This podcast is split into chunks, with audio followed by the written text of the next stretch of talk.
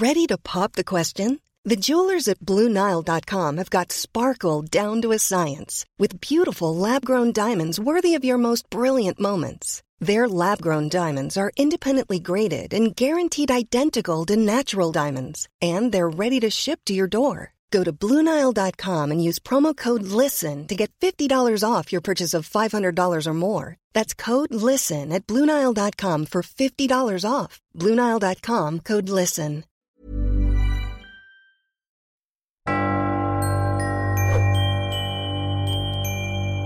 Ako uli ito, si Yas. Ang sarap pong pakinggan ng ma-air po ang una kong kwento tungkol sa multong nangingiliti ng paa. Ito po ang isa pang kwento nung kami ay nag-summer camp sa Baguio City for three nights and three days.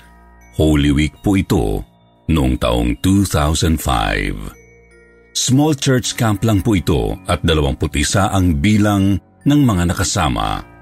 Teenagers, parents, and young professionals. Biyernes, ganap na alas 9 ng gabi kami nakarating sa Trinidad Valley sakay ng Victory Bus at tumuloy kami sa isang lumang Bible School. Misteryoso ang lugar na ito. Ayon na rin mismo sa mga kwento ng mga kakilala naming taga-Bible School na hindi ko na po papangalanan. Ang Bible School po ay nasa ibabaw ng burol at napapalibutan ito ng matatayog at halos dikit-dikit na pine trees. Medyo madilim lalo kapag dumagdag pa ang fog kahit summer noon. Overlooking po talaga ang Trinidad Valley. Maganda ang kabuang tanawin dito, Sir Jupiter, at masarap mag-picture taking at mag-stroll. Wag lang talaga sa gabi, pero gabi na po kami nakarating noon at sobrang dilim na. Wala kaming makita sa Trinidad Valley maliban sa mga ilaw sa mga kabahayan doon. Excited na po kaming lahat dahil first time namin ito. Lalo na po nung paakyat na kami sa second floor ng Old Bible School. Nakita po ng isang kasamahan naming kabataan ang mga espiritong nagmamadaling umalis sa gusali at naglulusutan daw sa mga pader. Nagmamadaling lumisan ika niya. Palibhasa, Nakakakita daw itong si Double ng mga multo. Si Double po ay kasama naming kabataan. Sabi niya, sigurado daw siya sa nakita niya. Escaping spirits, sabi niya. Mukhang mga takot daw ang mga ito. Lalo po akong na-excite, Sir Jupiter. Medyo nakakakaba, pero exciting. Anyway po, Kasama naman ang pastor namin na sanay magpalayas ng masasamang espiritu, kaya malakas po ang loob ko. Tawagin na lang natin siyang Pastor Cool dahil para sa akin ay cool siya. Tatlong classrooms po ang pinagamit sa amin ng admin, kaya tigwalong katao ang dalawang kwarto. Yung pangatlo ay limang tao lang. Kasama po si Pastor sa ikatlong kwarto. That first night po, nang tulog na kami, alas 12 ng hating gabi, naiihi daw po ang asawa ni Pastor Cool kaya nagtungo siya sa CR. Hindi po siya nagpasama kay Pastor kasi wala naman pong exciting na nangyayari. Pero nagulat siya nung sa tapat ng CR, sa maliit na receiving area kung saan may dalawang computers, ay bukas daw ang reading lamp at may nakita siyang babaeng nagko-computer. Nakatalikod. Medyo nagtaka ang asawa ni Pastor dahil sarado dapat ang main door ng building at walang makakapasok na ibang tao liban sa amin. At isa pa, walang magko-computer sa disoras ng gabi. Wala na rin pong pasok sa Bible School dahil nag-uwian na ang mga estudyante pero naisip din po ng asawa ni Pastor na baka isa sa mga admin yun at may susi siya kaya siya nakapasok doon. Pero dahil madalas na polite ang mga admin, normal na magsasabi sila ng hi or hello sa mga bisita. Pero hindi raw ito namansin at hindi kumibo. Strange, ang sabi ng asawa ni Pastor sa sarili niya nung oras na yun. Nagjingle din yung isang elder naming lalaki at nakita din niya yung babaeng nagko-computer ng mga alauna ng madaling araw. Nagtaka din daw po siya. Babatiin daw sana niya pero nagdalawang isip siya. Baka daw multo ito. Kaya natakot daw po si Elder. Nung umaga na habang kami ay nagbe-breakfast, kinwento nila kay Pastor ang mysterious computer lady na hindi pumansin sa kanila. Pero nagkibit balikat lang si Pastor Cool. Cool lang talaga siya parate. Normal lang ang pagka-cool niya kahit sobrang horror or emergency na ang sitwasyon. Sabi niya minsan sa amin, ayaw niya ng OA or drama. Kung may emergency, mag-pray at magtiwala. Pag may multo o evil spirit, magtiwala kay Lord at palayasin ang evil spirit. Ganun lang kasimple, sabi niya. Masayang dumaan ang maghapon na yun. Pasyalan galore kami, pero Bible study muna kami nung umaga. Sa malawak na ground ng Bible School, sa gitna ng mga pine trees na tanawang mga ulap, kami nagba-Bible study. Pagkatapos nun, saka kami namasyal. Namasyal kami sa city at sa mga popular na tanawin doon at nang gabi na ay bumalik na kami sa Bible School.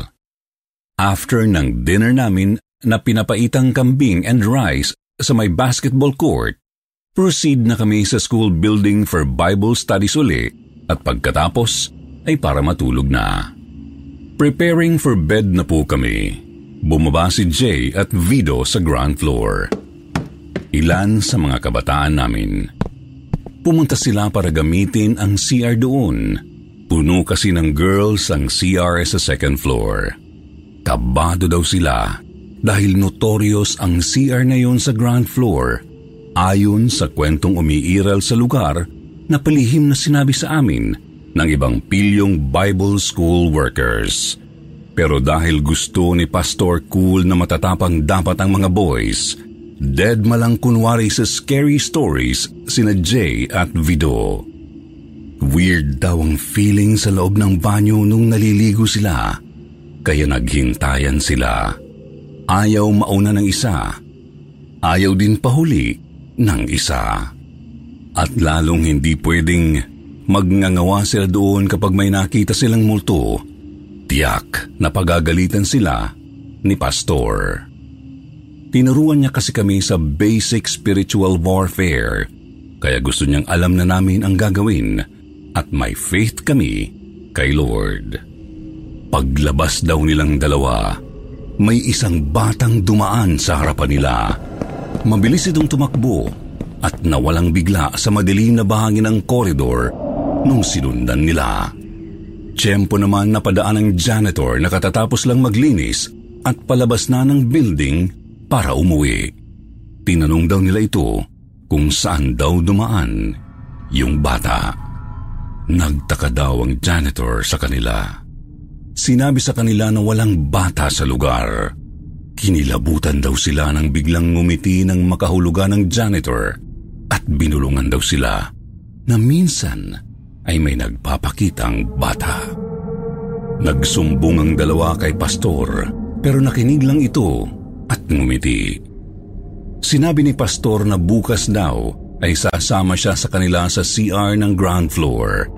Parang excited daw si pastor nang sabihin yun na parabang gusto niyang matsyempohan ang bata at malaman ang punot dulo ng kwento.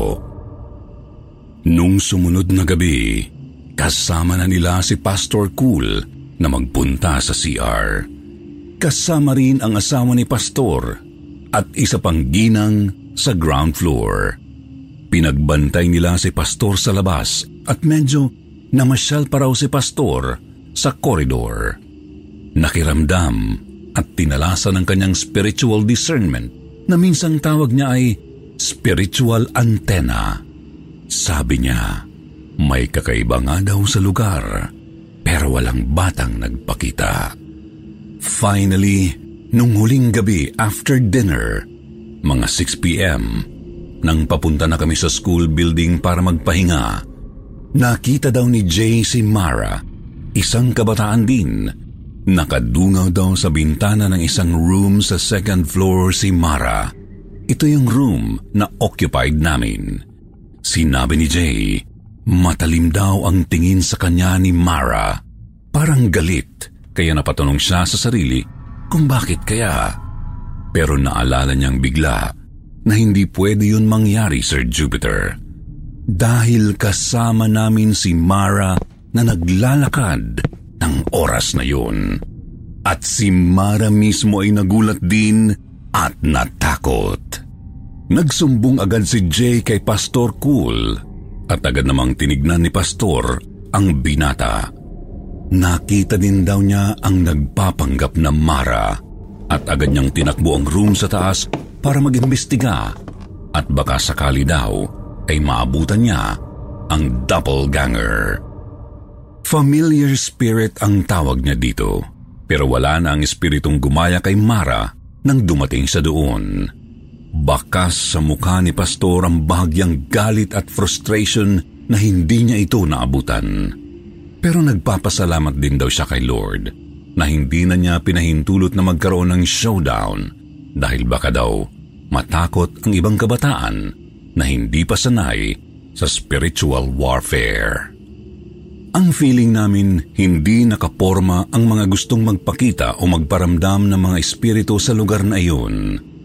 Maraming kwento ng kababalaghan sa Old Bible School na iyon gaya ng kapre daw sa isang malaking pine tree, mga nakikitang putol-putol na bahagi ng katawan na nakasabit sa music hall, mga evil spirits sa CR ng girls' dorm, at iba pa. Pero walang nangahas na espiritong umangas sa amin. Ang paliwanag lang ni Pastor Cool, si Kristo na nasa sa atin ay masingit pa kaysa sa Kanya na nasa mundo.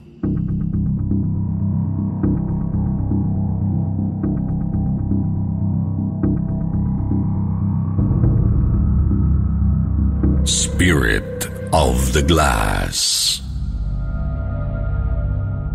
Kumusta po, Sir Jupiter? Natuwa po ako nang minsang makapakinig ako sa inyong YouTube channel. Nalaman ko lang po ito dahil sa classmate ko noong high school. Nag-send po siya sa akin ng link para pakinggan ko daw ang kwento niya na na-upload sa inyong channel. Tuwang-tuwa siya dahil napakinggan niya ang kanyang kwento. Nang pakinggan ko po ito, naisip kong magpadala rin ng kwento ko. Itago niyo na lamang po ako sa pangalang Jonas. Ang kwento ko pong ito ay tungkol sa kalokohan ko noong high school kami at tanging ako lang po ang nakakaalam na pinagloloko ko lang sila noon. Hindi ko na po babanggitin ang school namin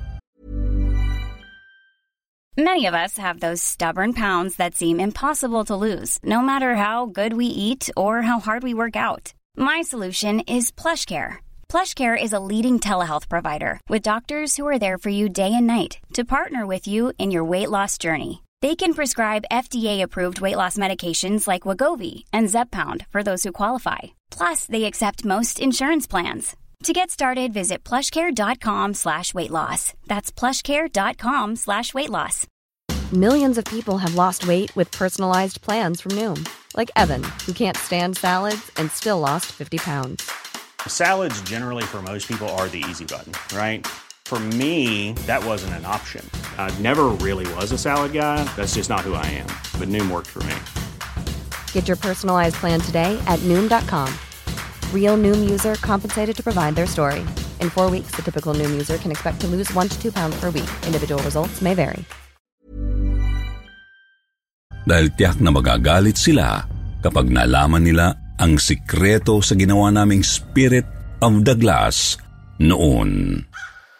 Sa school po namin, Sir Jupiter, ay maraming section dahil napakarami po talagang estudyante ang nag-e-enroll doon. Public school po ito. at dumadami ang estudyante dahil dito ang bagsakan ng mga estudyanteng hindi pumapasa sa entrance exam sa ibang eskwelahan. Ang iba naman ay naabutan ng pagsasara ng registration exam kaya wala silang choice kundi dito sa school namin mag-enroll. Ito po kasi ang pinakahuling magsara tuwing enrollment dito sa aming lalawigan. Third year high school po kami at nasa middle section po kami. Sa dami po ng section sa bawat antas, ang nagiging priority po ng mga teachers ay ang section 1. Dahil sa kanila po kinukuha ang mga pambato ng eskwelahan pagdating sa mga paligsahan sa buong lalawigan. Priority rin ang lowest section dahil kailangan silang matutukan para lahat ay makapasa sa section na iyon. Habang kami po na nasa middle section ay masasabi kong masaya dahil hindi ganoon kahigpit at hindi rin ganoon kaluwag. Pero minsan po may mga subject kaming hindi nagtuturo ang mga teacher Nagpapasulat lang sila ng lecture. Self-study na lang minsan para pagdating ng exam ay pumasa kami.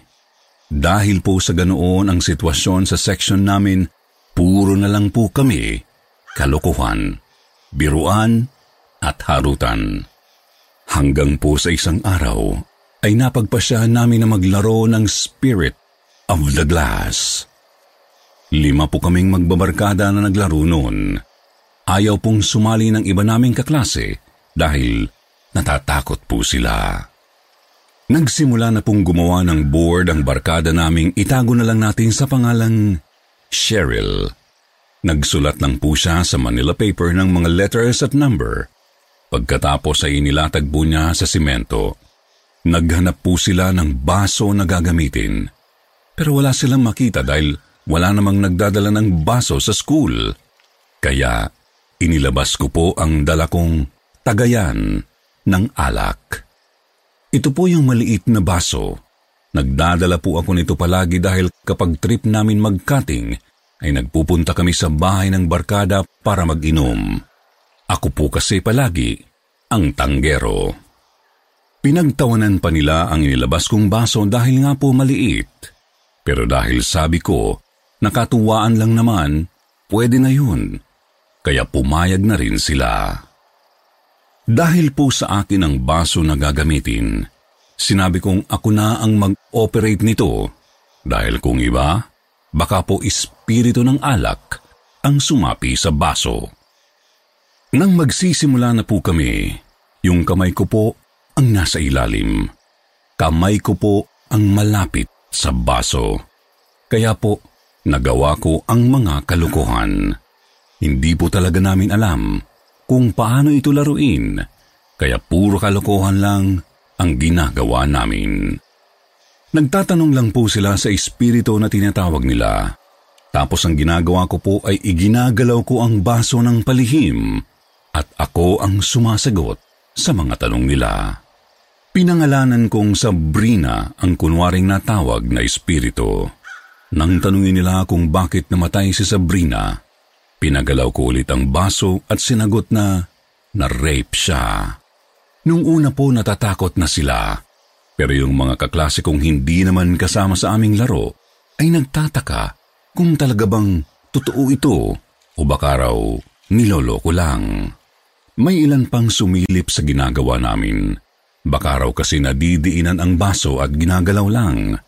Pero nung sumilip po sila, Iniangat ko ang daliri ko at sinabi kong talagang gumagalaw ang baso ng mag-isa. Kaya nang magtanong pa uli ang kaklase namin na si Lester kung nasaan daw ba ngayon si Sabrina, hindi ko po maigalaw ang baso para sagutin yun dahil nakasilip sa ilalim ng kamay namin ang iba naming kaklase. Sinabi ko na baka ayaw gumalaw dahil hindi naniniwala ang iba, kaya ang ginawa ko po ay inalis ko na lang ang kamay ko. Nasira po ang laro namin. Pero isa sa mga kaklase namin na laging tahimik ay bigla na lang nagsalita na puro daw kami kalokohan. Baka raw mamaya ay may magambala kami at sumama sa amin pauwi ng bahay. Nagtawanan lang po kami dahil hindi naman po kami naniniwala sa ganoon. Nang alisin na po ni Cheryl ang ginawa niyang board, bigla na lang silang nagtilian dahil natumba yung baso.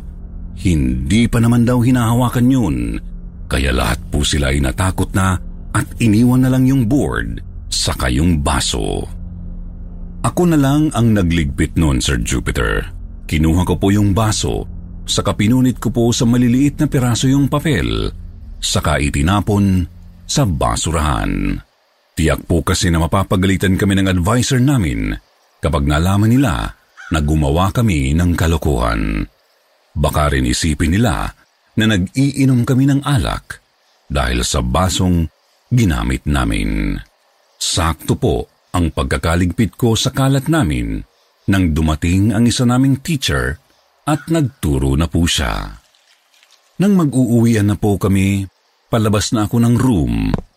Nang lapitan ako ng kaklase namin na weird, kung tawagin namin. Binulungan niya po ako. Natingnan ko daw yung baso na ginamit namin kung walang nabago. Hindi ko na po siya napansin dahil tinawag na ako ng ibang tropa kong lalaki. Inaaya nila ako na sumama sa kanila para mag-inuman. Noong panahon po kasi na high school ako, Sir Jupiter, kapag kami-kami pong tropa na lalaki lang ang magkakasama, asahan na po na nanonood kami ng X-rated movies habang nag-iinuman. Sumama po agad ako sa kanila. Pagdating namin sa bahay ng isa naming kaklase na si Lim, sakto na wala pa po yung magulang niya kasi may pwesto po sila sa palengke. Nagluto po siya ng adobong manok tapos kami naman po ay nagtimpla na ng shembot. Apat po kami at nagulat ako na ready na pala yung iinumin namin. Bumili na at titimplahin na lang. Nagbiro pa ang isa naming barkada na ilabas ko na raw yung baso na may espiritu. Gisingin na raw namin. Sabay po na nagtawanan kami. Kinuha ko sa bagyong baso Naggulat po ako kasi nung ilabas ko po, nakita ko may lamat na yung baso kaya sinabi kong hindi na pwedeng gamitin. Ipinakita ko rin sa kanila yung baso. Pinagtawanan po nila ako dahil baka raw po nagalit yung tinawag namin na si Sabrina. Pero ako po, Sir Jupiter, nagulat ako kasi po nang inilagay ko po yun sa bag ko, wala po yun lamat. Pero hindi ko na lang po inisip yun dahil baka sa loob ng bag ko nabasag. Inilagay ko na lang po yung baso sa lababo ni Nalim at kumuha na lang ako ng baso nila at yun ang ginamit namin. Kinabukasan po, Sir Jupiter, hindi pumasok si Cheryl. Nagtaka kami kung bakit absent siya Bigla po akong nilapitan ng weird namin na kaklase na si Nathan at tinanong ako kung nasaan na raw yung baso na ginamit namin. Sinabi ko pong iniwan ko na sa bahay ni Nalim. Tapos tinanong ko po siya kung bakit. Sabi niya lang sa akin, dapat daw ay hindi ko iniwan dahil may iba raw siyang naramdaman noong naglalaro kami ng Spirit of the Glass. Tiningnan ko po siya ng seryoso. Tapos hinatak ko po siya sa labas ng classroom. Saka ko po siya kinausap. Siya lang po ang sinabihan ko na hindi totoo yung laro namin dahil ako talaga ang nagpagalaw ng baso. Pero nagulat po ako nang sinabi niyang alam daw niya na nilaro ko lang ang ginawa namin. Pero may espiritu daw na nakipaglaro sa amin. Habang nag-uusap po kami, Sir Jupiter, nakatanggap po ako ng text mula kay Cheryl. Ang sabi niya, sinundan daw po siya ng multo. Nung uwian po namin dumaan kami sa bahay ni na Cheryl para kumustahin siya. Kasama ko po yung kaklasiko na kasama naming naglaro ng Spirit of the Glass at sumama na rin po si Nathan. Sir Jupiter, si Nathan po ay isang Christian. Sumasama raw po siya sa youth camping nila, kaya aware na siya sa mga negative spirits. Nang makarating po kami sa bahay ni na Cheryl, sinabi ni Nathan na nakaramdam agad siya ng negative energy. Umiiyak po si Cheryl ng kausapin namin kasi sabi niya may mga nagpaparamdam daw sa bahay nila na dati ay hindi naman daw nangyayari. Sinabi po ni Nathan na baka kay Cheryl sumama ang multo dahil ng oras po na naglaro kami ay siya ang pinakaseryoso. Bago pa po kasi kami gumamit ng classroom namin na yun, ay may mga naririnig na kaming kwento mula sa mga estudyante na dating gumamit noon.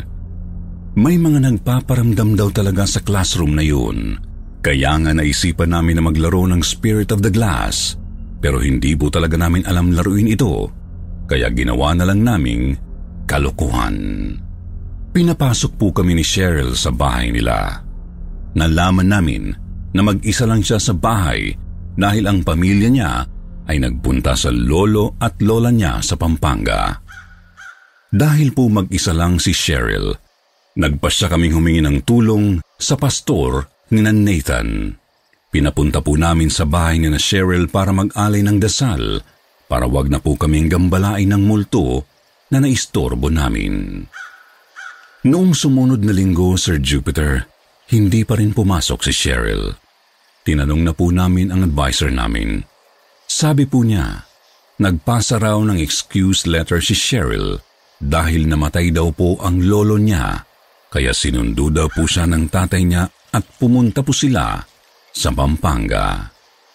Bigla ko pong naisip, Sir Jupiter, na maaaring yung nagpaparamdam kay Cheryl ay ang lolo niya. Inisip ko rin po Baka nagkataon lang ang paglalaro namin ng Spirit of the Glass. Hindi ko po maipaliwanag ang mga nangyari, Sir Jupiter. Pero maliban po kay Cheryl, wala naman pong iba na nakaranas ng kakaibang kababalaghan. Hanggang dito na lang po ang aking kwento at marami pong salamat sa pagbasa ng kwento ko. God bless po sa team Kwentong Takip Silim